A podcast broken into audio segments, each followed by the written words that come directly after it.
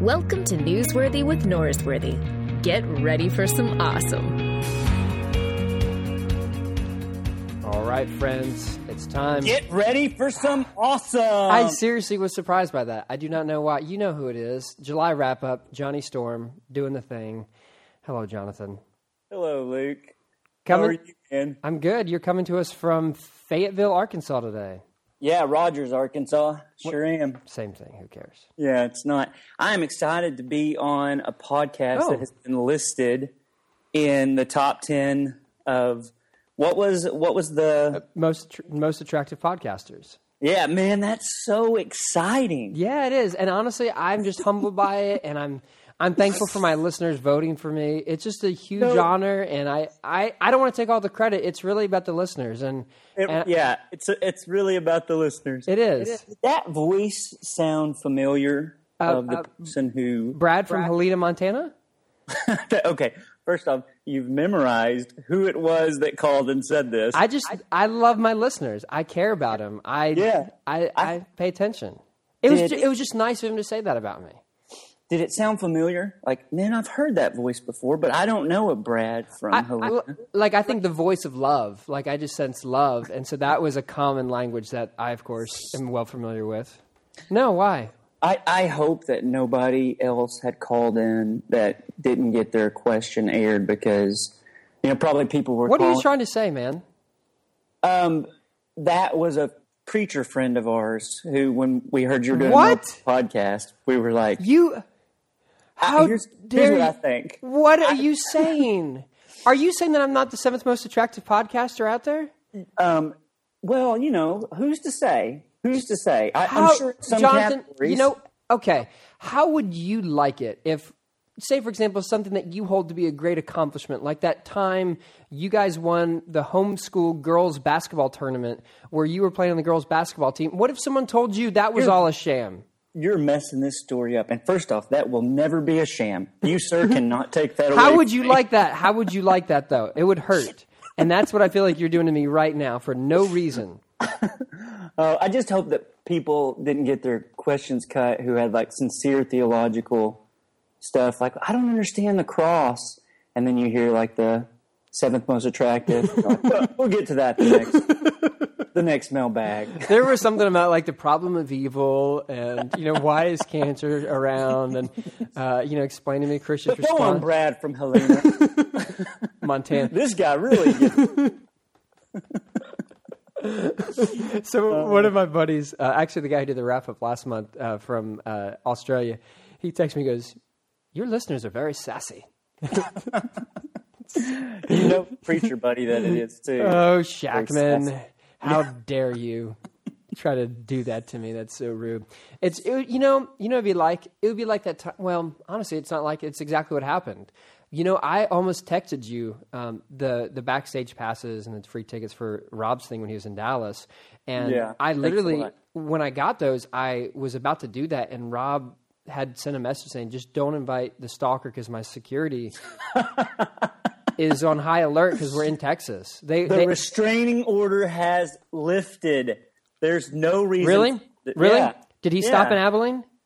No. no. Did he stop in Arkansas? And that's why. No. That's why. Coincidence? I think not. Yeah. The cease oh. and desist letter from Zondervan. Zondervan is still in effect, even though he's not with Zondervan I'm anymore. I'm sure they sent out dozens of those. I'm sure you probably got dozens of those. Yeah, that's why I'm sure. I just kept getting them. Oh, gosh, that's too um, bad. It is. Well. Mm. Oh, Jonathan, so you're in Arkansas right now. I am. Eden what, and I are... Go ahead. What are you doing there? Uh, speaking at this...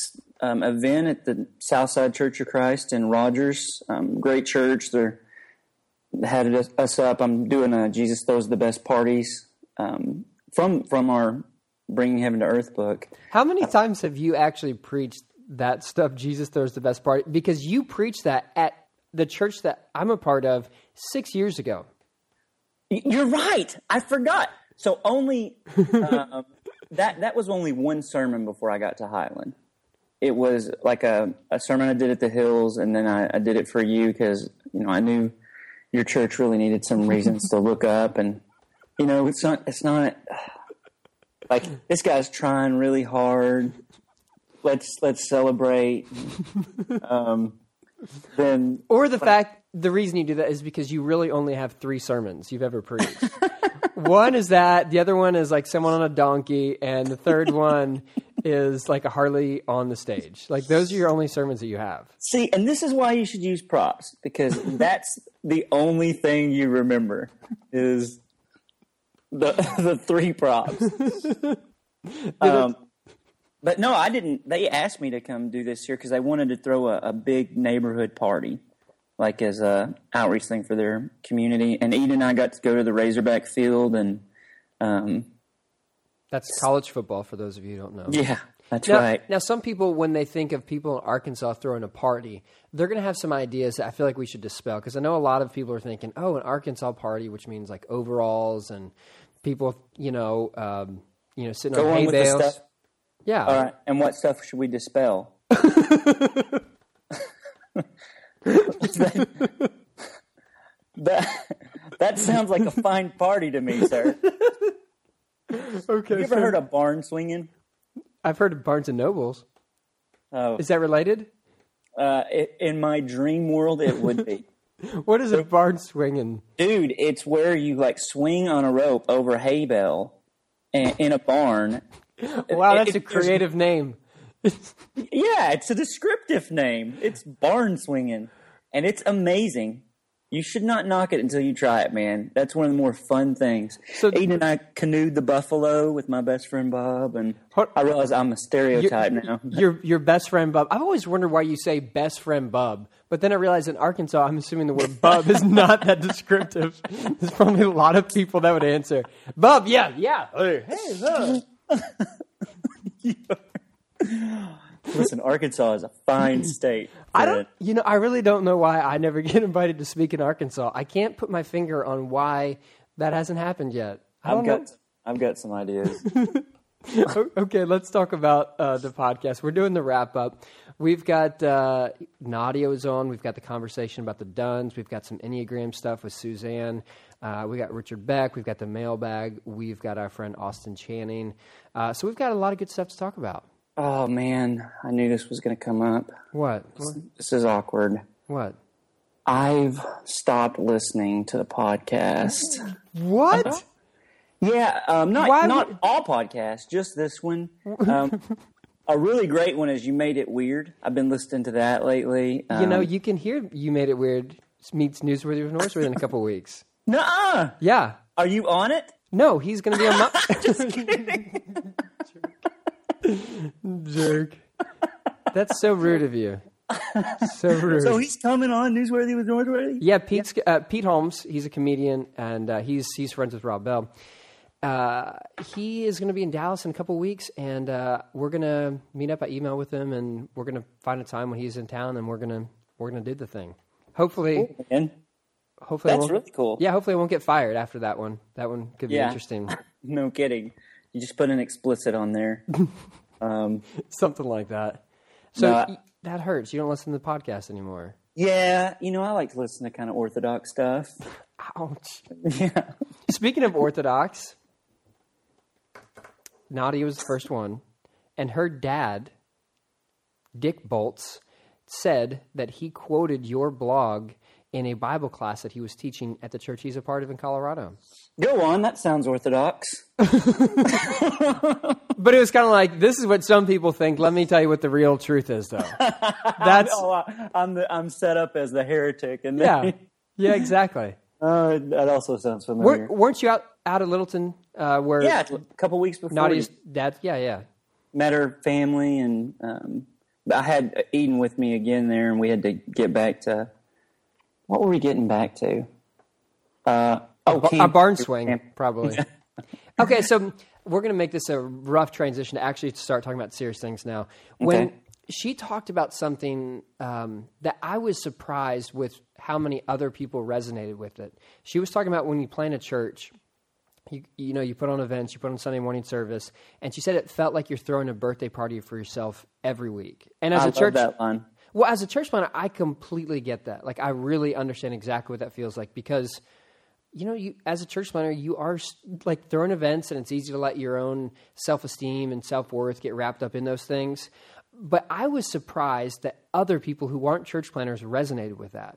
Yeah. I, um, my, our mutual friend, Brian Checkman, we were talking about that line. Brad from Helena? Brad from Helena, yes.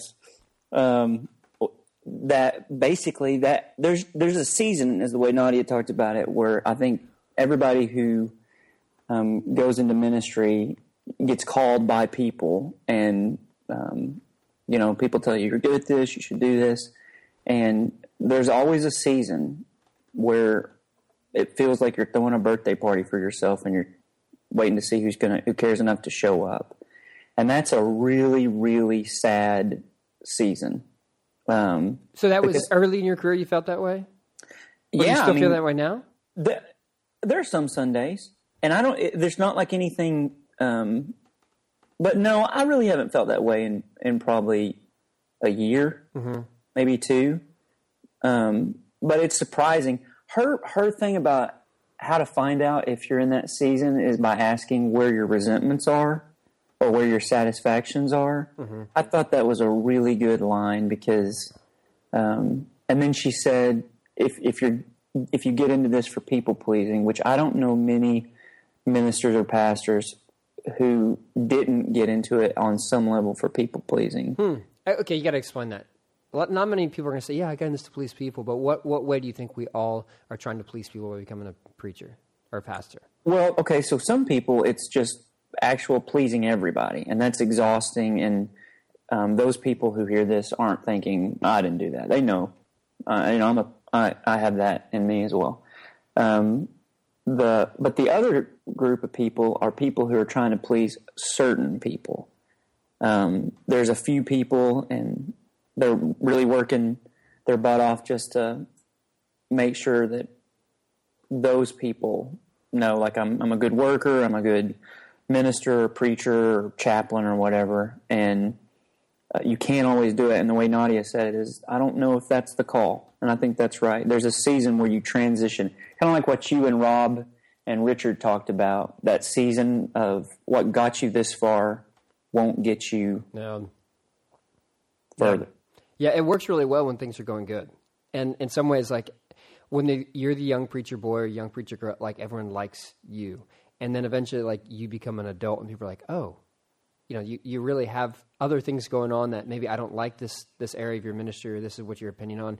And it seems like when you finally deal with adversity and things aren't going well, that's when you really have to do the work and say, oh, wait a minute, these things that got me to this point, maybe got me into ministry, that got me to want to do this, that doesn't really work anymore.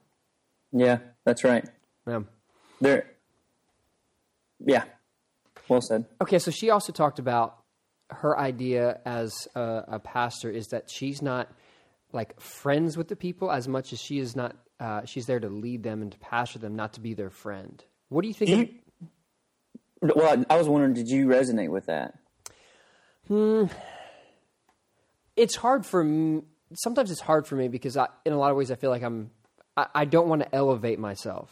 Like her stuff about the democratization of church. I really like that. I don't want to elevate myself to be ab- above people. And I feel like when you say, well, I'm just your pastor, I'm not your friend, you you do that and you remove yourself from that. And, and obviously one of the big, you know, motivators for me is that I want to be authentic and I want to be transparent. And I think that lends itself to be more on the level playing field, more the friend. And And so I see the, the the downside is eventually you go, well, if I'm your friend, then you should show up for I'm doing this because we're friends and you owe it to me. Or we're friends and this is what friends would do. Like if I'm doing an event and you're my friend, well, of course you show up. And I think that's where you, you come into the people-pleasing stuff. I think once you separate yourself from that, you can say, well, I'm not here to let you meet some emotional need that I have, but you can serve instead. Yeah. You, you know, she actually talked about that, and I get the feeling that she's she's not – she refuses to be put up on a pedestal because she, you know, kept saying stuff like the democrat- democratization of church and how people who are her her fans or her enemies can't she can't trust the information from them, no. but only the people who she shares life with. But the thing that she said about not getting your emotional needs met at church, I think that's something a lot of young pastors struggle with, because, or at least I, I do, um, because I think one of the reasons we get into serving a local church is because at some point in our life we experience church.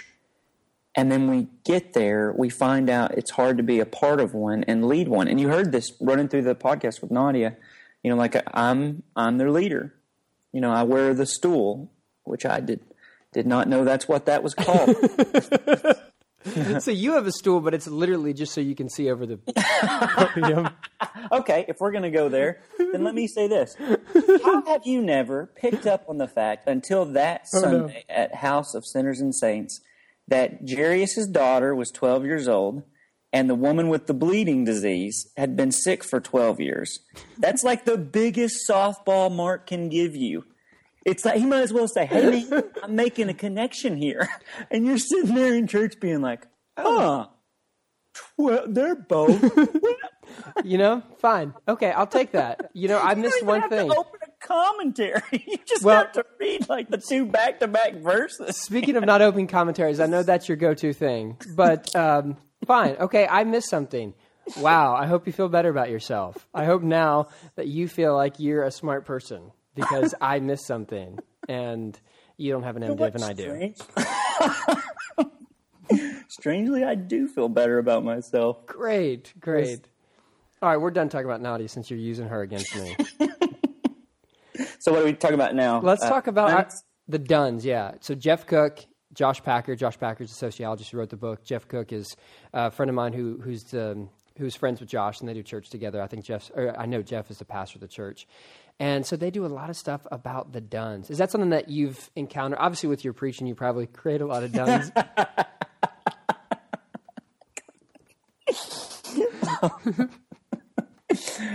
Oh... This is so bad. Yes, hey, yes. Let's tune in to Luke and Jonathan make fun of each other for an hour. Oh, yeah, I'm in for that. That sounds great. Oh, yeah. That's. I always have to go get therapy after I do one of these wrap-ups with you. It's actually a racket my dad and I have going. You go to him for therapy after I destroy your self-esteem. That totally makes sense. It's um, a business model. Okay, so the Duns, I, I... a lot of people came to mind when he was describing that. And um, first off, I thought you asked a really good question that was kind of rolling around in the back of my head when I was listening to the podcast. Um, the I can't remember how you said it. You used the word entitled and stuff, and you weren't being like super hard on, on the Duns, but like, isn't there a sense in which like you got to just toughen up or or something like that? And I do think that's a fair a fair thing to Duns um, to say like, look, life in community is hard, yeah, um, and life with institutions is hard.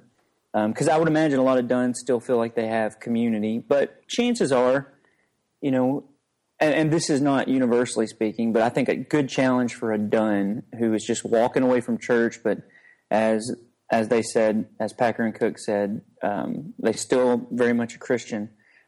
Um. Like, you know, a Donald Miller. Yeah.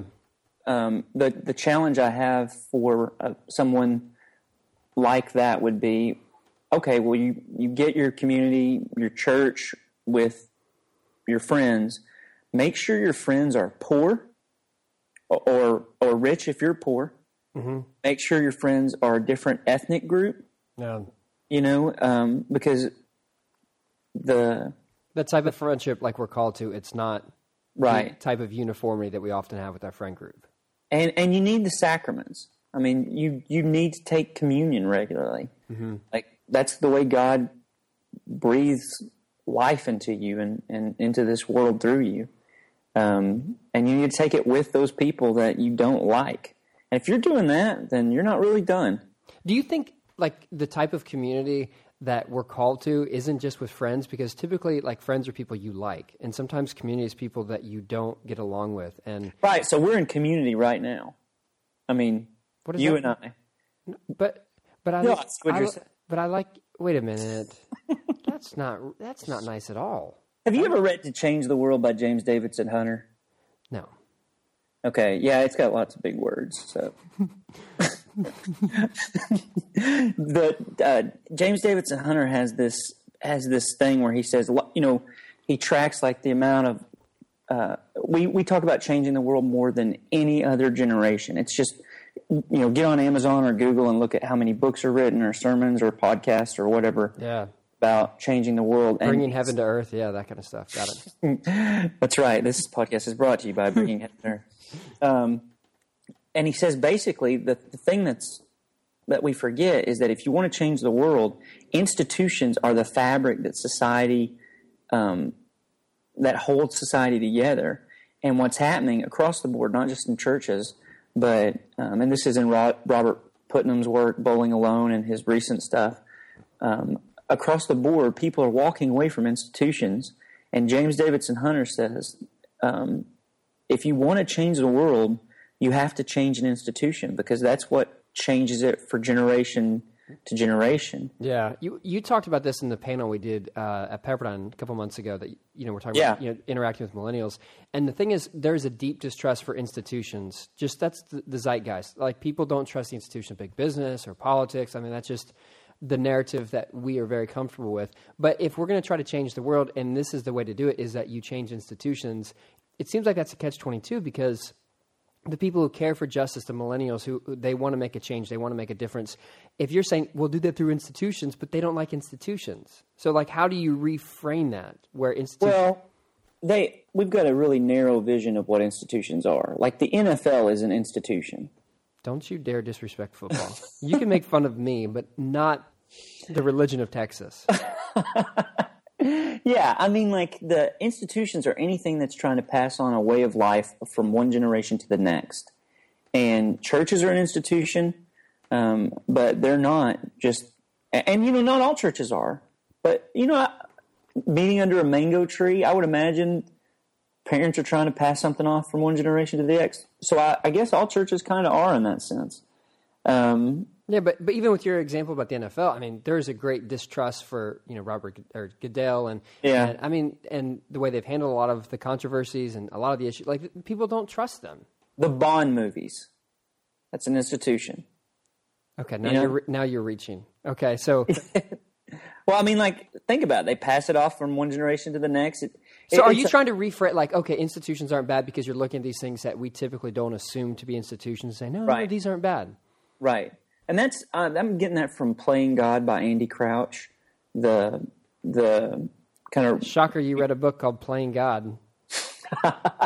Real shock that you like that one. Okay, but let's let's talk more about like how the people go, how people got there. Like you have these people who are the duns, people who checked out of church. And the weird thing in the research that Packard is presenting is that these people are not people who are flakes at church. These aren't the C E Os, the Christmas, Easter onlys. These are the people who were leaders at church. Yeah. They were highly involved, highly committed, and all of a sudden they're out of.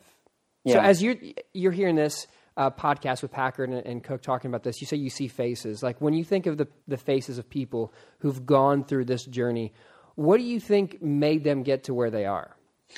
You know, and, and one of the things that, that I found, I find annoying about Dunn, I realize it's because I see the temptation in myself. Hmm.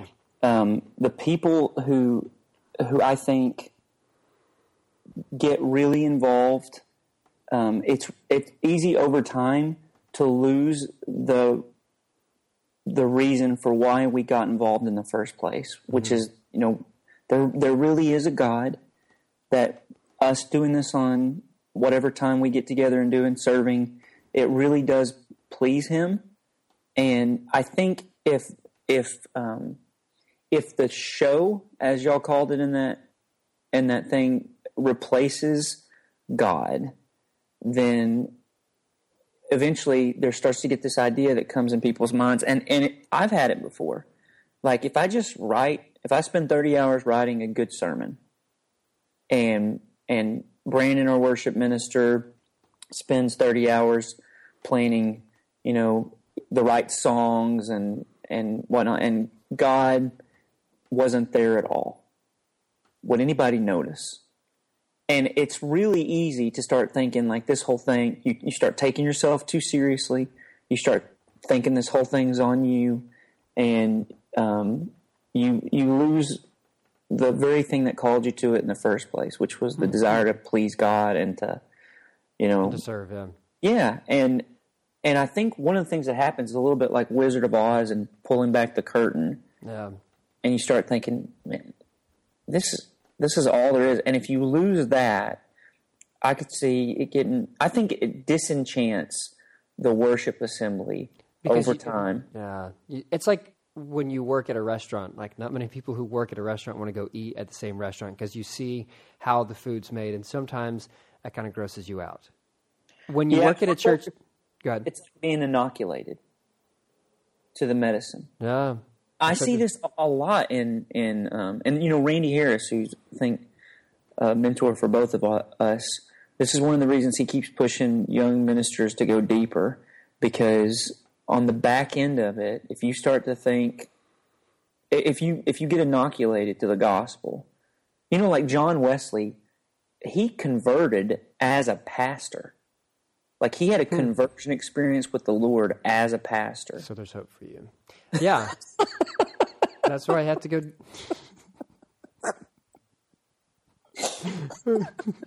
Gosh. So that, so you have to go deeper. I agree. Completely agree. Yeah. Go deeper. But, I mean, I, I thought that there, you know, that podcast was really interesting to me. And it helped the, me to be more um, sympathetic, I think, to, like, because I've seen, if I, I've seen the, the temptation of that. Mm-hmm. And, um, yeah, it seems like the, the trajectory of, like, say, uh, you know, you're starting as a zero level commitment. You go to a ten. Like, you work your way to being further and further committed to the church. And then eventually you say, this is too much. And then people never go from like a ten back down to a six or a four. It's like you go ten and then you go to a zero. Like, yeah. You've seen that. I've seen that, especially as a church planner, because you ask so much of people. You, you burn people out if you're not. Um, yeah. Thought, and, and I've done that because I haven't led well, uh, especially early on.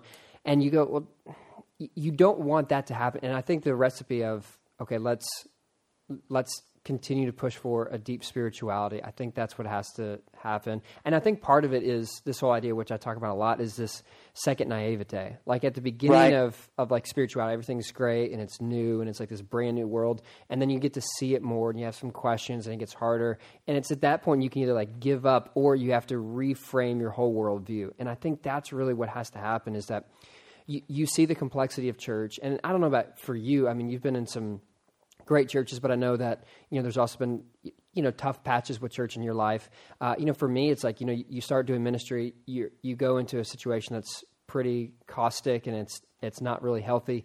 And then you realize, okay, this is what church can be.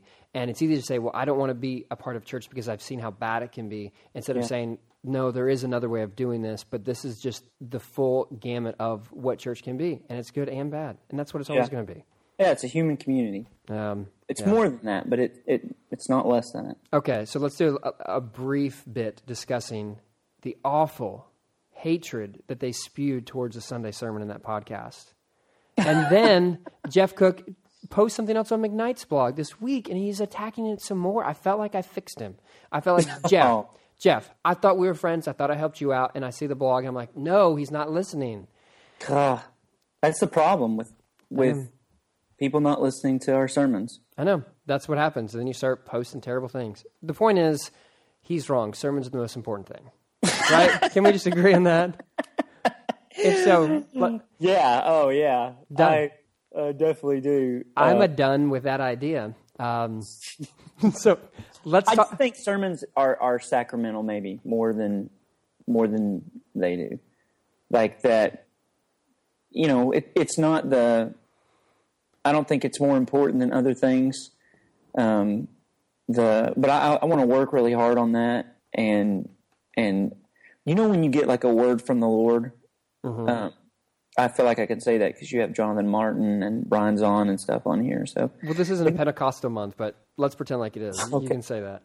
Yeah, you know, like when you get a word from the Lord, there's a sense in which that came from somewhere outside yeah. of you, and I mean, I think sacrament is God breathing holiness and sacredness into the world, and that that is one of my great joys in life is to do something. And, and I don't think it's just something that you say, because you've had those experiences where somebody comes up to you and says, when you say this, it was, and you didn't say that. Yeah.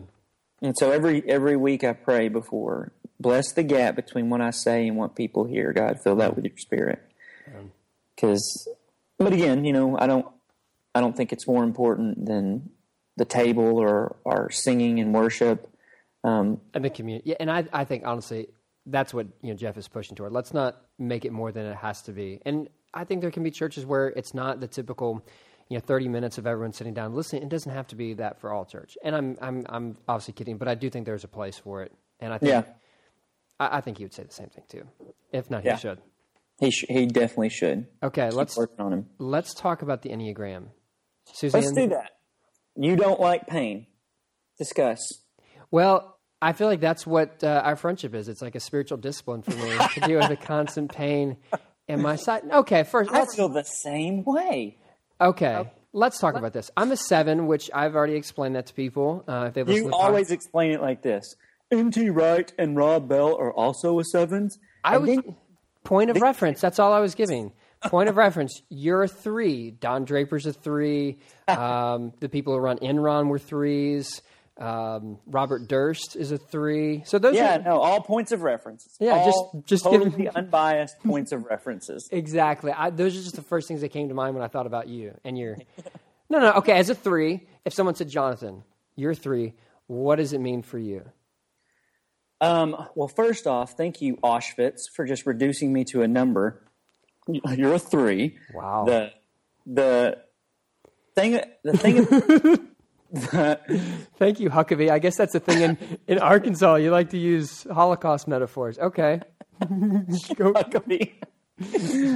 um, for for a three, good good Arkansas governor reference. Thank you. For a three, the thing that the Enneagram did for... What was the question? You threw me off with the... Okay. As a seven, the, the sin is like you avoid pain. It's the Peter Pan syndrome. A three, yeah. You're the actor. Your sin is lying. Right? Yeah, that's right. Um, the So there's a gap between who I am and who I want people to think I am. And the call for a three is to close that gap. And um, Ian Morgan Cron was at Highland. Cron was at Highland uh, last year, and that's the first time I heard about the Enneagram. And he just told me, "You're a three. Um, I think you're a three." So I got Richard Rohr's book and I read it, and I was like, "Man, being a three is awful." I know. Yeah. oh. I thought I was a three at first. If you remember my conversation yeah, with Rohr, I like I said, I thought I was a three. He's like, "No, you're a seven." I'm like, "Oh yeah, you're right," but. And so part, okay, so if people don't know, like, you know, the Enneagram, it like, it basically is built around the seven deadly sins, and they added two on because, you know, they went for two after they scored. And so they've got, but everyone has a sin and like a motivation that is behind what you're doing. And so it's like a great instrument to help you understand who you are. And so as you're understanding your threeness, has there been any way that you said, oh, this helps me process something, or as you're going through an experience, you go, well, this is the three thing to do here, and I want to be a redeemed three instead of maybe where you're starting out of your false self?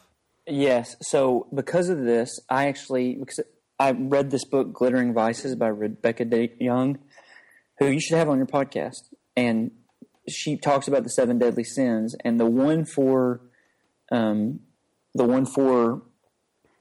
threes is vainglory, and vainglory is like, it sounds really quaint, but it's everywhere. Um, you know, Rohr says in the Enneagram that three is America. Basically, yeah. that's we just care so much about how we're about image, and um, so I read through that and started working on some stuff to actually close the gap between who I was and who. I wanted people to think I was. And, you know, like I only get on Facebook on Wednesdays now. What? Just yeah. Yeah, I mean, like, because vainglory. It being perceived a, a certain way, and it's real easy to escape into an image and, and lose any kind of substance or... Mm, yeah. You know what I mean? Um, and that's that's the Enneagram. That was It was helpful for me in the way that... Um, it made me become more self-aware um, about... About who you are. Yeah. Ha- has Leslie, your wife, has she done any work in the Enneagram to work on, see what number she would be? Man, I got... I, you, you, when you were talking with... Um, I'm sorry. Suzanne? Her, yeah, Suzanne. Her... Uh, you said, don't do that test. When I first did the Enneagram, I got everybody, my parents, my brother, my everybody that I know, all my good friends to do the Enneagram. And um, it was great. So I, I had Leslie do that then. And uh, she's a two. Okay. Uh, yeah, I could see that for sure. The need to serve or the need to be needed. And um, that was. The helper. I, I see her as a helper, not as a needed. Let me clarify what that my statement was. Um, my brother is an eight, which is the one that Suzanne said is, and he, she's so right, because when he found out he was an eight, he loved it. I mean, he was telling everybody, because Martin Luther King Junior was an eight too. He just telling everybody, "I have a dream." And, just, that's so bad. So Lindsay, Lindsay's a one. Yeah, and I find her at night. She'll be like last night. She was just cleaning. Like a closet upstairs, and she was going, I'm just perfecting something. And I used to... Said that? Yeah, I'm just perfecting. I'm just perfecting. It, huh. It's because of, obviously, Suzanne's language, and she's yeah. you know, she's taking that on as her own.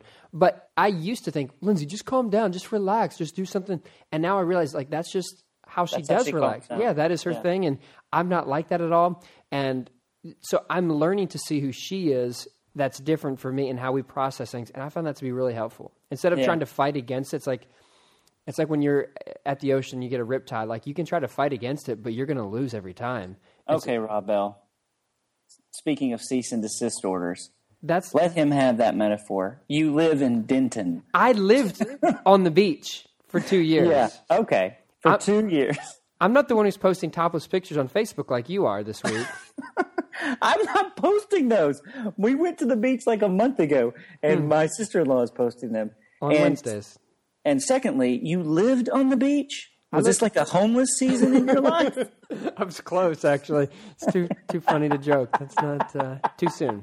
Too soon. Too soon. Okay, one of the things that she said on the podcast, Suzanne, who you should know her name since you've invited her to come to your church in a few months. Yeah. Uh, so write her name down. I'll help you when she gets there. Um, she said that the flaw of the golden rule, or maybe she was quoting someone else, but the golden right. rule is like do unto others as you have them do unto you, which... Like the principle is completely right, but we all want people to treat us differently. And when you realize that people are all different, you can really embody the heart of the golden rule. That's right. Yeah. I, I remember her saying that it was about her daughter mm-hmm. and about my brother's personality. Yeah. Um, yeah. Yeah. So it's a great instrument. And I know Suzanne's going out to, um, she's going out to see Sarah Barton in, uh, at Pepperdine in a couple months too. Cool. Working with her cool. staff. So, uh, big friend of Suzanne, big fan of Suzanne's work. And, um, yeah. All right, uh, next one, Richard Beck. Talked about his trip over to the U K. Yes, we missed him at Highland when he was gone. Did you really? That's yeah. sad. He was gone for uh, a month. Like a month. Yeah. And then he went to, to Pennsylvania for his Baby. July thing he does every year. Yeah, yeah, he was up in the old uh, Pittsburgh area. So we talked about uh, the decline of church and kind of using the U K as a like a... as a rule, ruler of kind of where we're going to measure up to in a few years, probably. In a few years? I don't know. I feel like that's where we're going, don't you think? Um, you think we're already there? I don't know. It depends on how, how we handle immigration, honestly. What? I think, what do you mean by that? Well, I think um, Europe, European, kind of people of European descent, um, you know, I, I, I do think that we... Americans have a lot in common with brothers and sisters from from Europe across the pond, um, but you know there's a there's a vibrancy of in you know like Latin America and um, in Mexico of of religious life and church life and the you know so I don't think you can just say. Europe is, is like America, and and well, I'm sorry I said it. No, I mean, but there is some parallels there. Obviously, some parallels. Yeah. Um, but I do think that that's one one thing that's different is we have a a, a huge population to our south that does not see the world the same way. Yeah. Wow. So first you sound like Mike Huckabee, and now you're starting to sound like Donald Trump. Um, oh, gosh, wow. No. I'm, I, you are, oh, you. Uh, I'm, I'm saying that we can learn a lot from our brothers. Okay, I didn't, I didn't understand exactly what you're going with that. All right, so the... Really? You, did you think I was... I was just saying, like, um, the kind of secular, disenchanted worldview of Europe... Yeah, yeah, yeah, that's fair. ...is not shared in, in with, you know... That's a good like, point. Yeah, yeah. I, I, I think you're... I mean, there's there's something to be said about that. And I think you said it. And I'm okay. good with that. Okay, so I think... And you and I discussed this off mic, but I think in the future you're going to find... There's going to be... The mega church, I think, is still going to be prevalent in the future. And I think, like, the mini... church, like the the community, the the small, you know, accountable group that knows each other, lives in like a deep, rich community. Both of those options, I think, are going to be viable in the future. I think like the middle, like the middle class in terms of churches, I think that's going to be weaned out. But I think you're going to have the, the mega church and the mini church. And you made an argument that it's not going to be mega versus mini. It's going to be healthy versus dead. Right. I mean, I do think there. You remember Spufford's book, Unapologetic? Oh, I, I've read a book called uh, Unapologetic by a guy named Spuford. Uh, okay. Spuford. Spuford. There however, yeah. um, he he opens up by saying that about how um, in in America, twenty-six percent of the people go to church, but a, a further sixteen percent say they go to church when they don't. And he said in Britain, the... The, that's the number that would surprise most people, that some people lie about going to church because it's seen as, you know, being like a good yeah. thing for society and and that. I mean, I, I think you lie that, for it in America, and you lie that you and you are embarrassed of it in Europe. You're more likely to say you didn't go to church, even if you actually it, did. Yeah, um, and so I do think that that um, I think I I could see that creeping in that part of it, but as far as like whether people go to church. I think it depends on whether the church is being a church. You know, if it's sharing life together, if it's it's serving people inside the community and then outside the community, um, that if, if they have a reason for existing beyond, if you know, our mission is to keep the Jones family happy, I think that church dies. Mm-hmm. I do think, um, you know... And I don't, I don't see that as a bad thing. Um, so I, I don't know if you can divide it up into different size churches because, you know, we've we've gone up and around and, and preached at different churches, and there are churches that you can tell like um, are are hurting, mm-hmm. and the the staff isn't happy. the The people don't feel like they're, you know. engaged, and then there's churches of several different sizes that I've seen that that are doing great stuff. Yeah. You know, I think of Christ Fellowship in Fort Worth with Jamie Miller, who he intentionally caps it at two hundred people, and they've planted like twenty different churches, and they keep it at two hundred people. Yeah. They have a mission larger than themselves. They're, I mean, just a great church. And and that's what uh, Peterson, Eugene Peterson did too, wasn't it? Oh, is it? I think he yeah. said. I think that's right. Where he said, you know, you can only pastor so many people, and, and this is the amount of people I can pastor. So this is how as big as our church can get. And I think that's great. I think, but I think in the future, I'm I'm talking fifty, fifty, one hundred years from now, uh, maybe not one hundred. Let's get fifty years from now. I think you're going to find that is a type of like, but that's a small church in Texas. You know, two hundred members, and you're going to find. People can go to two hundred member churches and they can get one experience. You can go to the like the mega church and you have to work to get the kind of community experience that you get at a one hundred or two hundred member church. Yeah. And, and it can happen. I'm not saying you can't do that, but I'm saying that the big church, they offer different things. And I think oh, both, yeah. both of those are going to be viable. I think obviously right now there are churches of all sizes that are great. I'm not saying yeah, right. you know, there's something wrong with being a four hundred member or, or two hundred member or twelve hundred member church. There's nothing wrong with that. I'm just saying... As you, I, I'm using Europe as a ruler and saying this is what I think our future can measure up to, and if we're not prepared for it, I think we're going to be uh, unhappily surprised by what happens. Yeah, that's all I'm saying. No, yeah, I, I get that. The, there's a if you're a pastor and you're listening to this, there's a great um, article by Tim Keller called Church Leadership and Size Dynamics that kind of lays out this, but the different the strengths and weaknesses and challenges that each size church faces. I um, think would be helpful. You should Google that. It's free. Google that. Google it. That's what Jonathan says. He also says that if people don't know him, he said, "Google me, buddy. If you don't know me, Google my me. Three. Look That's at me. On, glory. Look at me on Facebook on Wednesdays. Google that." Okay, let's talk. Uh, talk about the mailbag, which you obviously soiled. Hold on, hold on. I want to ask about the um, stuff y'all talked about on moral progress, and I have a question for you. Okay. Um, I, I appreciated you and Richard. I appreciate uh, you too. let me let me finish. Oh. Um, the the moral progress stuff about how uh, the world is. Um, getting better, and how y'all kind of nuanced that, or but y'all talked about the omega point, mm-hmm. and you know this idea that uh, Martin Luther King Junior's the arc of the moral, of the universe is long, but it bends towards justice, justice yeah. um, which is I, I think a really great quote that he lived out, but we forget that one part. It's long. It's very long. Yeah. So here's my question for you. Okay. Progress. Is this is perhaps the one age in human history that has the least right to call progress, because we can't agree on the direction, right? Okay. Like um, whether we should have, you know, more rules or less rules or, or um, hmm. you know. So, I mean, here's just a, a way to put it. Has science created more medicine or missiles? I, I honestly have not counted. I don't. I don't. Okay, so does that make sense?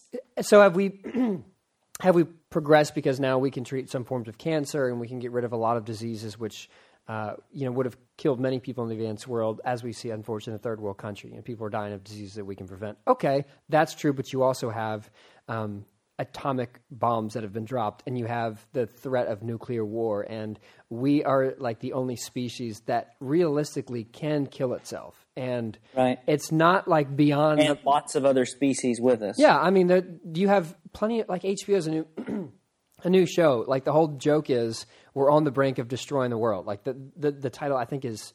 brink or on the brink or something. And the joke is, yes, we can very easily do that. So are we better or worse? And this is my take. I don't know. I don't know if the even the category of better is the right language. I feel like it's just different. Mm-hmm. And like there's like the conservative take of, oh, you know, our country's going to hell in a handbasket and we're getting worse and worse. And I'm like, okay, but have you forgot? Like yeah. There were separate water fountains for black people like yeah. decades ago. We're better in that area. We're yeah. worse in some areas, but I.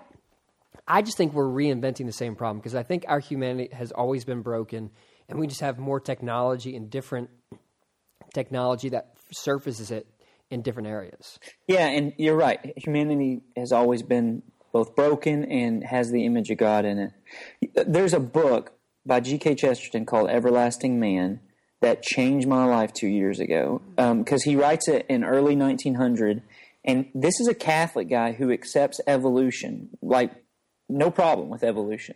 Back when it was pretty fresh, he had a, he had no problem with what evolution said about the past.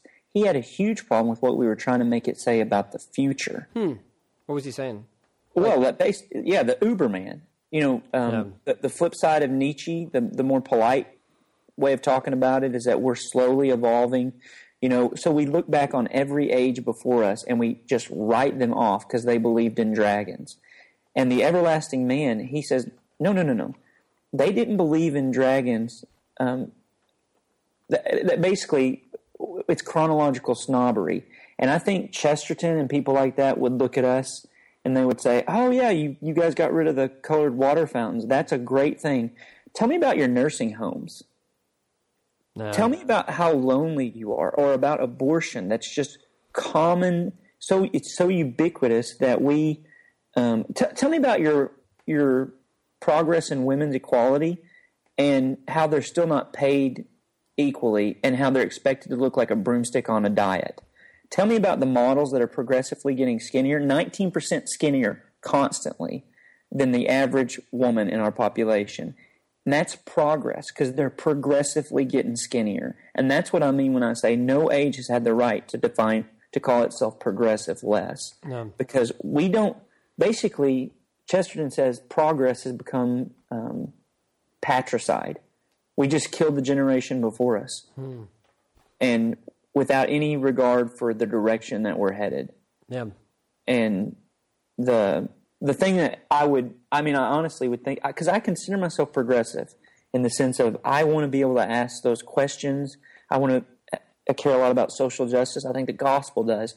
I don't think that's a new idea, and I think the trajectory has been set.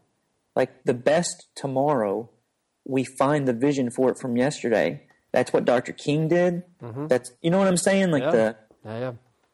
So that that's kind of the tension I'm living in right now. Yeah. Well, that's good. Uh, that's good. Let's transition into uh, the talk with Austin Channing. Speaking of, you know, racial justice or reconciliation.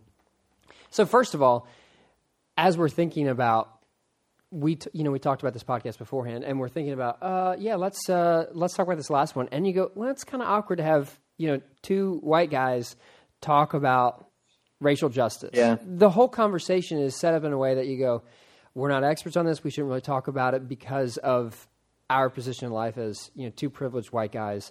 And how do, how do you wrestle with that? Because as a pastor, as someone who, um, you know, has a voice, you have a responsibility, I have a responsibility to say something about it, yeah. even if we feel like in some ways we don't feel like we're equipped or qualified to. Yeah, man, I, I get help. And, you know, you do too, you, you center other people's voices and perspectives and stuff. The That's what I try to do. I have a good friend, uh, Jerry Taylor, who's an African-American preacher, and I, I get a lot of help from him. And sometimes those those are hard conversations, and he tells me hard things mm-hmm. about, like, this is this is what the African-American experience is like at Highland.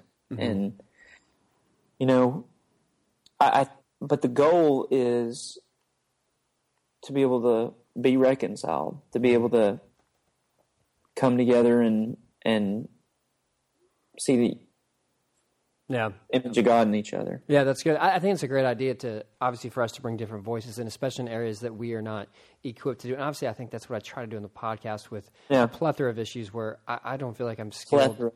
You should write novels.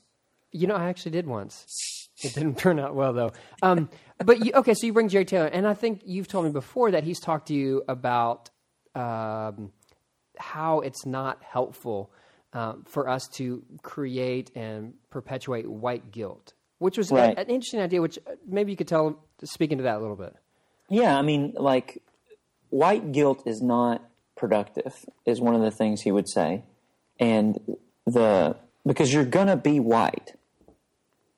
Yep. You just don't have to be bad at it. You know? That's great. Yeah. And and the the thing that, you know, there there is such a thing as white privilege, and there's lots of doors that are open that were open for me. Even though I didn't grow up in privilege, like with um, wealth, we grew up poor. Um, I did, I never turned on the T V and didn't see somebody that represented my oh. kind of ethnicity. You know, the the opportunities were in front of you. That even if you yeah. weren't rich, uh, in the same, I wasn't rich, but I had opportunities in front of me that n- never did I think.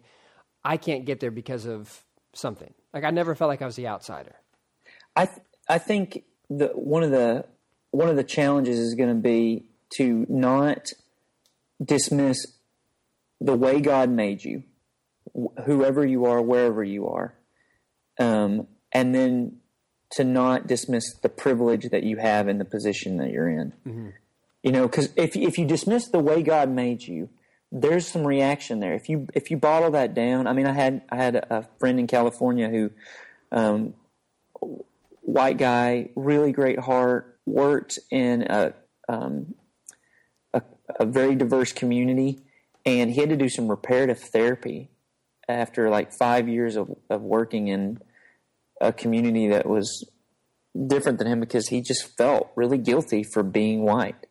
And I, I know this is this is not a it's not easy to feel sympathy for, for that. Yeah. Like Sarah McLachlan playing over, you know, a bunch of white. I will remember. yeah. Yes. But, but there is like a, you know, I think a resurgence of, of K K K and Confederate flags and stuff like that um, is a really bad way of trying to say, you know, you trying to say that like God made white people and we're white, but we just, we don't need to be bad at being white. And so we need to. If you just tuned in right now, Jonathan just made a positive about the K K K. All right. Um, oh, no, no. The good thing about what the K K K is doing. No, the impulse is.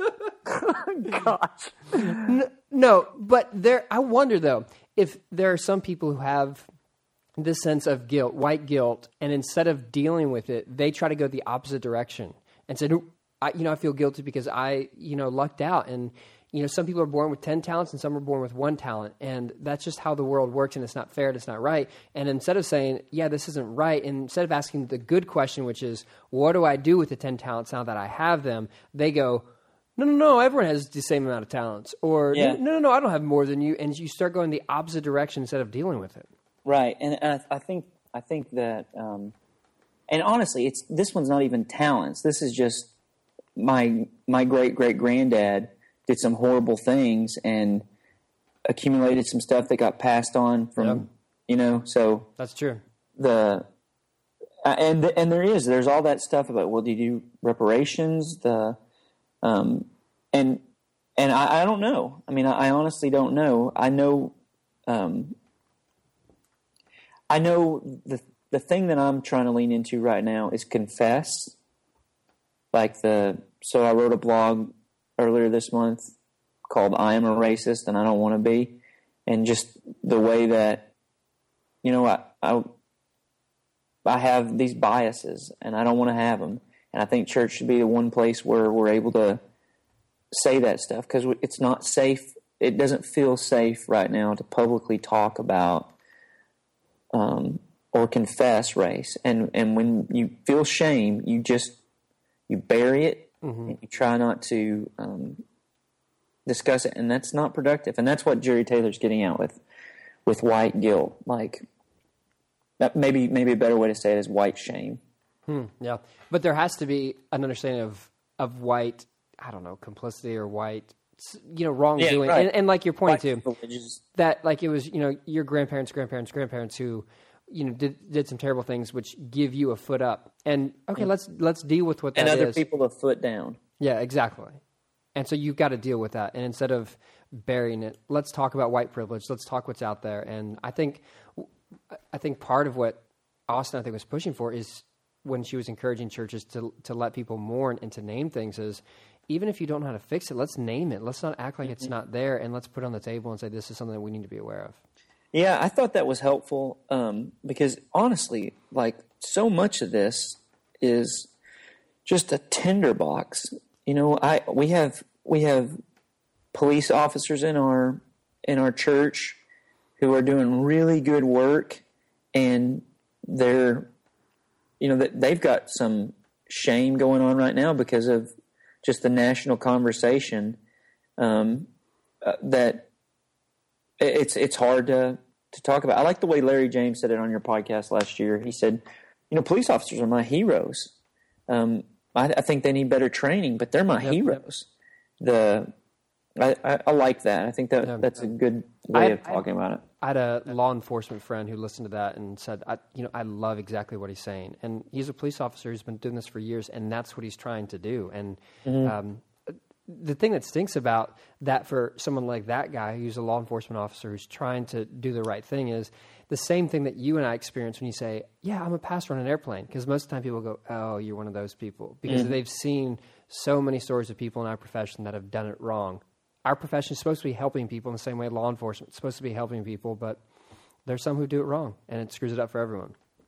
One of the one of the stories about this that I keep coming back to is uh, – Fred, this lawyer named Fred, who um, decades ago got an award from the N double A C P. He was a white lawyer, got an award from the N double A C P because of his tireless work in um, working for racial equality and justice. Mm-hmm. Um, the guy's name is actually Fred Phelps, who went on to start the Westboro Baptist Church, the God hates fags, God hates everybody that's not a part of the Westboro Baptist Church, basically. Um, and I keep that idea, that story in the back of my mind for these conversations about um, pursuing justice disconnected from the question, where am I complicit in this? Where do I need grace in my own life? Um, leads to a really ugly conversation and really ugly people. And I think the, so, you know, people who aren't Christians, I think, you know, pursue, pursue justice all, all you want. But in the words of Paul, who was the guy on reconciliation, Christ's love compels us.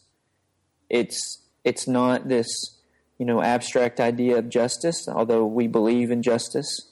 Um, it, it is Christ's love compels us. And so I, I think that's a different starting point for conversations like this. And it's also why I think churches can and should have these conversations. I think we should do what Austin was saying, um, because Christ's love compels us, not because we want to be seen as cool, not because it's the national talking point right now, um, and, and not because we have this ab- abstract idea of like justice or fairness, but because this is who God is. No. This is who Jesus was, and Christ's love compels us. That's good. I think that's a good uh, good note to end on. It's a good final word. So uh, thanks for your time. We've got to get out of here. Uh, You're welcome. August... August guests. Uh, I've got a conversation I recorded last week with Brad Jersak. Jersak, I think that's how you say his name. Uh, good one. I'll post that one next Monday. Then we've got uh, we've got uh, the Brantleys. Looks like they're coming on the old podcast. Cool. Yeah. I so I got a copy of their book a, f- a few weeks ago, and I was looking at it. and It has like you know Franklin Graham and Max Lucado. And then it's like they have some really really good. Actually, I have it right here next to me. They have some really good people who gave. you know, great blurbs about the book, and it's just so good. And then it like it gets at the very, let me read some of these. Actually, it's, where's the blurbs? They were somewhere right in here. There's a lot of really nice ones. And then it's like they just ran out of steam. Like, you know how you do that sometimes, like you just go in so good and then you get to the very end and it's like, uh, Rabbi Zacharias, people, Randy Harris. And at the very bottom, it's Jonathan Stormont. Yes. How did you end up writing a blurb for this book? Man, I don't know. One of these things is not like the other. Graham, Lucado, Stormont. That's it. And so we've got, I think I'm going to get them scheduled. I'm working with their publicist on the exact date, but that's probably going to happen. And then, like I said, we've got. So hold on. The Today Show. How dare you. Fox News. Newsworthy with Norrisworthy. Good luck with that publicist. maybe hurtful. you'll get the same. Maybe you'll get the same That's lucky hurtful. break that I did. No, they said Tuesday, and I said I'm kind of busy, so give me a different day. That's what. I, that's the publicist conversation, which means eventually I'm just going to move around my Tuesday schedule. So leave me alone, Jonathan. Pete Holmes, we're going to have him. Uh, looks like the week after that, so we should have some good ones in August. So look cool, out man. for that. Doing good work. You are. You've got a good attitude. Thank you. Thanks, Johnny. Yeah, thanks thanks for checking out Newsworthy with Norrisworthy. Make sure to subscribe to the podcast on iTunes. You are now adjourned.